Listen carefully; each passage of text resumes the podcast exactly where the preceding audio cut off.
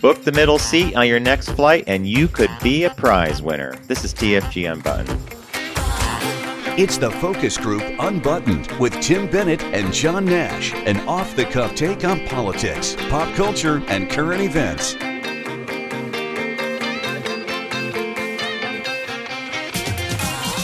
Welcome to TFG Unbuttoned. John Nash here with my good friend and co host Tim Bennett. Find us on Tuesdays and look for the Focus Group on Wednesdays. That's when we drop the video portion of our program. And on Saturdays is when the audio happens for that show. And of course, all of it's available at focusgroupradio.com. Both shows, TFG Button and the Focus Group. And of course, all our partners, including Critics' Choice Video, America's classic movie and TV authority since 1987. I want to thank them for being with us from the start of Unbuttoned, and we're going to talk about them a little later in the podcast. Welcome to the new week, Mr. Bennett, and um, I'm going to kick it off with a headline that literally just crossed from Reuters, and I think that if you were one of these people, you might be upset. So here's the headline Shanghai Disney shuts down over COVID, visitors unable to leave. what? yes. So apparently 11:39 a.m. on the 31st, Shanghai Disney closed down because of a COVID positive test and everybody in the park was told they can't leave until they return a negative test. If they've been to the park since October 27th, they have to do 3 tests in 3 days and if they're in the park they have to kind of stay there until things clear up. And Disney nicely is leaving the rides running for a while longer. well, I suppose there's worse places you could be, right?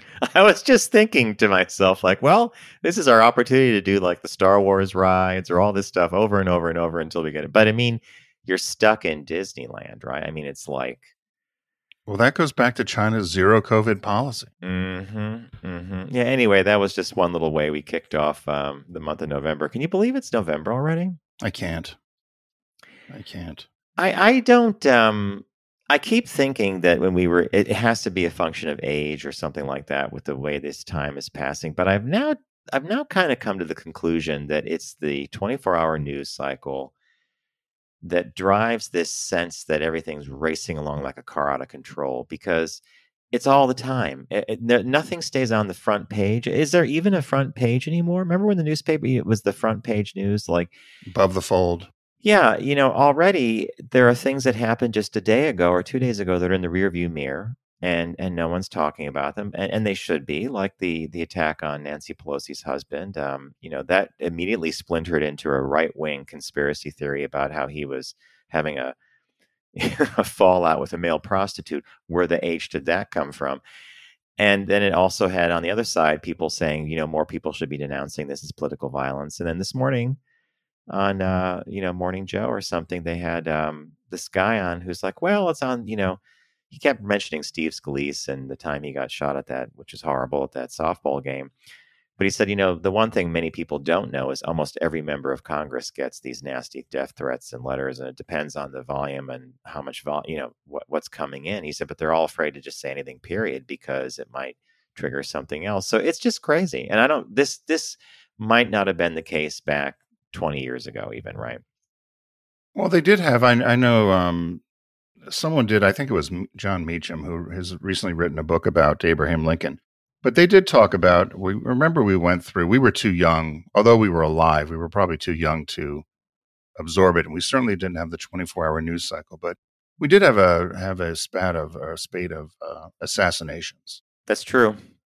Um, political assassinations, horrific, Luther King, right? yeah, um, Kennedy's, Kennedy's, and and so and that had to have been a horrible time for um, as the country was going through the civil rights uh, issues of the time. And so we've been through, I don't want to say we've been through it and we'll get through it again, but it, it is horrific. And as everybody said, as a, a lot of people have been saying, there, there are certainly political people you, you might not dis, you might not like, or you might disagree with, but you don't wish them death or you don't wish them hurt. And the fact that some of these leaders on both sides, um, eh, but I'm particularly, I will say this, I'm particularly Republican side. There's some leaders. I was just going to interject and say that I'm not really, you know, I've watched, eh, just watch a Trump rally. I mean, Yeah. I, I don't want to get political about him, but just watch one of his rallies. The rhetoric he uses is almost video game level, like blow him up, take him down. You know, we're going to beat him up. right? Right, and nobody would want to see him or his family get hurt either, as much as you would disagree with them. So this, he just needs to, and as somebody had had rightfully said, you know, and, and he, they, they're saying, "Oh, it's not him, it's not him." Well, he was able to stop the January sixth attack by saying, "Go home." So it is him, and so he Yeah. could come out, and he should, as an adult, if he wants to be a leader, to come out and say, you know, there's no place for violence in our discourse. We can agree to we can agree on policy and we can agree on how we would run the country, but you know, violence isn't the answer. yeah, but on- the on uh, being a leader part, like Bob and I had this hilarious conversation over the weekend where he just was watching one of these shows and they were talking about the hammer attack the whole bit and Bob just like shakes his head and he goes, "You know, why doesn't he just say something?" I said, "Because he can't." I said, "If he had a moral center, if he really believed in the Constitution, which he probably never read but swore an oath to, if he really believed in the fundamental principles of the country and representative democracy, whatever, he would come out and simply say, I lost the election. I've lied about it. And I've, you know, spun up all these lies, but I lost. I'm not going to take the punishment for for being a liar and for misleading all of you. Bob stares at me for a minute, doesn't say a word. I said, what would never happen in that scenario? I said, he would never say that because he's too far down the rabbit hole. Yeah, he can't. Yeah. And the minute you open your mouth and admit the truth, now you're in for a a crazy shitstorm of, you know, legal stuff and everything. But Bob finally comes back and says, "You know, honey," he said, "but that is the way we were raised. That you sort of, you know, it's like I, I cannot tell a lie. Like George Washington and the, the famous urban legend of the cherry tree, right? Where he jumps down the tree. Like I, I thought we learned that at a pretty early age. Um, but he said, You're right. He said, At this point, it is so baked into the system. And I said, In every single one of those people who believe to their core that's that, you know, that Italian satellites changed votes only for him, that bamboo ballots with bam, shreds of bamboo were shipped in and by suitcases. I like I, all these crazy ideas, right? Like the pizza parlor where they're draining kids, like the whole Hillary's dead, and this is a body double. Yeah, all, the, all the craziness. People are living on Mars. yeah, yeah. So the minute you take away the the JFK um, is coming back. He's running for office. Yeah, yeah, and he's down, he's he's down, yeah, and he's downstairs right now. Let's go down. I mean, like the minute you take away the central pillar of that belief system, which would be the person who started it, saying, "I lied, I lost, I know I lost, I knew I lost the day I lost." I mean, the minute you take that away, an entire ecosystem goes into imbalance and either rejects him and then decides to hold on to the lie. So it's just crazy, and I th- I think that tension. I think that tension is what we all sense now. Uh, we know that there's a group of people who who willingly are buying into a falsehood. I- eh, I- eh, eh, And, and, I, and let's be real. If you really sat them all down and you went, who wants to go point by point and debunk all this, right? But if you really sat it, so I think what the anger we're feeling actually is this tension between you're believing in a lie and I'm not, but you're getting further ahead because of the lie. You know, it's just weird. It's just weird. Well, and if the Democrats lose, um, it's their own fault because it means people didn't get out to vote. And so all the women that are upset about uh, a right to choose and the fact that Georgia may elect um, somebody who's certainly not qualified to be senator, and uh, in But they'll have Pennsylvania, power. They'll get their Well, power. no, so that's what I'm saying though. But then the country gets what it deserves, yes. and I, don't want to hear any bitching and moaning about it. Yeah. But it'll be We'll a shit, see. it's going to be a shit show. We'll see. I think there's going to be some surprises, honestly, um, with the the volume of early voting. Um, I just think it, it all the and let's do, let's be real about the pollsters. When have they gotten this right in the last four years? It's always off somehow, or there's people that didn't speak up. And I don't know a single human being in my orbit who's been polled by anybody. so I don't know who the pollsters are talking to. But anyway, on to our stories for the week. Uh, we have three coming up for you. The first one is uh, something I've kind of known for a while, but uh, NPR had a piece and it says recycling plastic is practically impossible and the problem is getting worse. So, you know, we all throw all types of plastic into recycle bins. I mean, that that training thing happened pretty well for many Americans and we dump that off at the dump or or, or wherever the recycling center is. But the truth of the matter is almost, you know, the the level of plastic recycling is about 5% and that number is expected to drop further as more plastic is produced and it comes down to this notion that not not all plastic is recyclable and it's treated as if it is and it's confusing to consumers and municipalities have to deal with this and the sad truth is a lot of plastic that's collected gets put into a landfill somewhere. So greenpeace came out with this study and they're hoping to change people's ways and they're also shaking a stick at the petroleum industry because obviously they're the you know prime ingredient for plastic. It was just sort of disappointing to me you know you think you're doing something good and then you find out now it's all going to a landfill So all the oil we're supposed to save with electric cars is just going to make more plastic. plastic well It, rem- it, it reminded me as I read this a little bit of the tobacco industry that Mm. they've known this since the 70s, as you said. They've, they've all conditioned us to any any plastic, oh my God, put it in the recycle bin. So we, we, we put all this recyclable stuff in. And I've heard Richard, a number of people say they've watched sometimes here even that um, sometimes they'll pick up the garbage and the recycling together Yep. and throw it in the same truck. And people are like, hmm, nobody's sorting through that. And uh, I'm always yelling about recycling. And I know here, as as some know, I'm a commissioner, and we've been um, reprimanded by the tourists and everybody. You need to do recycling. You need to do recycling on the boardwalk. So we spent all this money getting containers and and doing separate- recycling yeah, on the yeah. boardwalk and special pickup and all this nonsense. Well, of course, it's full of contamination. We just got a report. And everybody's kind of scratching their head to say, are we just doing this to show um, the illusion that we're doing it? And when does it become just too expensive to you know keep the charade up? Because it's people are throwing dirty diapers in there. Yeah Most of the stuff's contaminated and it can't be With used. So it goes in the foodstuffs, garbage anyway. yeah, So yeah all of this extra effort you're making to give the illusion that we're recycling and being green um, in many ways is really just a what do they call it greenwashing greenwashing it's a Yeah. charade and you know this problem accelerated when surprise surprise china began refusing our plastic recyclables and one big reason and everybody it was everybody thought it was sour grapes back in the day was that the chinese companies that would sort and try to recycle complained about exactly what you were talking about contamination food so people just use a container and toss it away as opposed to rinsing it out letting it dry putting it in and they're like, no, we're not taking your stuff anymore. And that's when this problem mounted even further because now we can't ship the problem overseas. Now we have to bury it. So it's, you know, at the end of the article, there was a ray of hope where they said that there are a couple of municipalities who are experimenting with eliminating single use plastics, which hospitals have been dealing with for years because many of the things that they do are single use.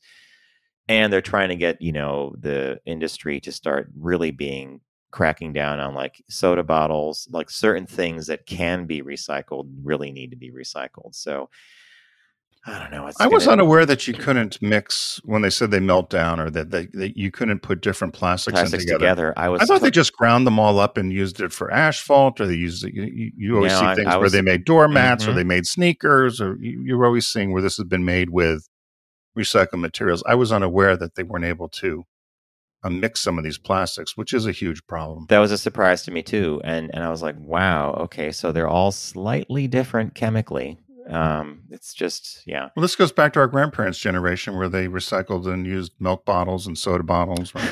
the milkman would come and get your empty bottles. Then they'd Mhm. be sterilized, right? And then they you get your milk delivered. Ah, boy, yeah. Well, okay. I think plastics, by the way, are an amazing thing in the medical industry. You know, you you talk to anybody in medicine, and they, they've just revolutionized stuff. I'm not so sure. All the bo- all, when you see the crates of bottled water, you're like, hmm. I don't buy bottled water personally, so You don't? nope, nope, nope, nope. What do you do?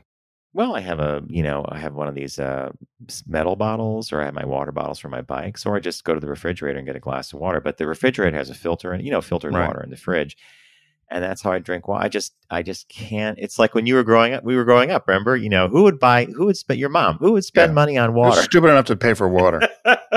in a bottle? we should sell the water out of the out of the spring. Everybody's lining up in Roxbury at the spring. Hey, Case, nobody can pay for water. yeah, nobody, nobody's going to pay for it. We'd be sitting in Easy Street right now. All right, our second story is a brief one, um, and it's Americans die younger in states run by conservatives, the study finds. And uh, more liberal policies on environment, gun safety, labor, economic taxes, and tobacco taxes are associated with lower mortality. It's not so hard when you look at when you read this study, and they've done some simulations where if they changed policy, this, uh, computer simulations where if they looked at heavily driven conservative states or they're completely Republican dominated or conservative, if they change their regulations or if gun safety, anything changes, the number of lives would be saved. So, what they say now is simulations indicate that changing all policy domains in all states to a fully liberal orientation might have saved 171,000 lives in 2019, while changing them to a fully conservative orientation might have cost 217,000 lives. I mean, it's pretty amazing, but um, let them die. Well, well, this is all goes back to states rejecting it, um, Medicare, you know, supplements and expansion of this, not promoting wellness and diet stuff. You know, there's suicides and gun deaths that happen. It, it's just so yeah. Apparently, you know, depending on where you live and your political leaning, right? Um, your state can be say like healthier or not as healthy, right?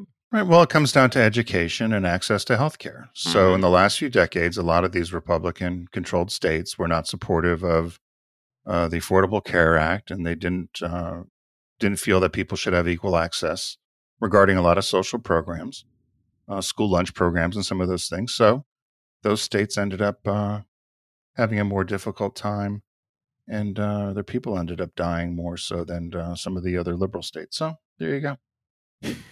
it's like we were just saying earlier about you get you get you pay for. You get yeah. pay for. Yeah. And I teased this uh, this story. I think is kind of fun. It's uh, Virgin Australia, which is a division of Virgin uh, Airways, has launched a lottery to entice passengers to sit in the middle seat. You know, it's no surprise that no one really wants to be in the middle seat, right, of a three seat thing because you can't get to the window, which doesn't really do much anyway. But it's hard to just get in and out. So you, either you're like cocooned by the window or you're at the aisle and you know you can get up and down. Middle seat's always been problematic. I've been stuck in the middle a couple times and it's not my favorite seat in the world. Um, so they're running a contest that yeah, whether or not you book the seat yourself or you're placed in it, you are automatically entered to to win a series of things. You bungee jumping. Um, I think there's a raffle you could win up to 145,000, and um, you know, it's funny. A lot of people are like, "Oh, this is kind of cool," but then there are a whole bunch of people who are like, "Uh, doesn't matter what you're doing. I'm not booking the middle seat."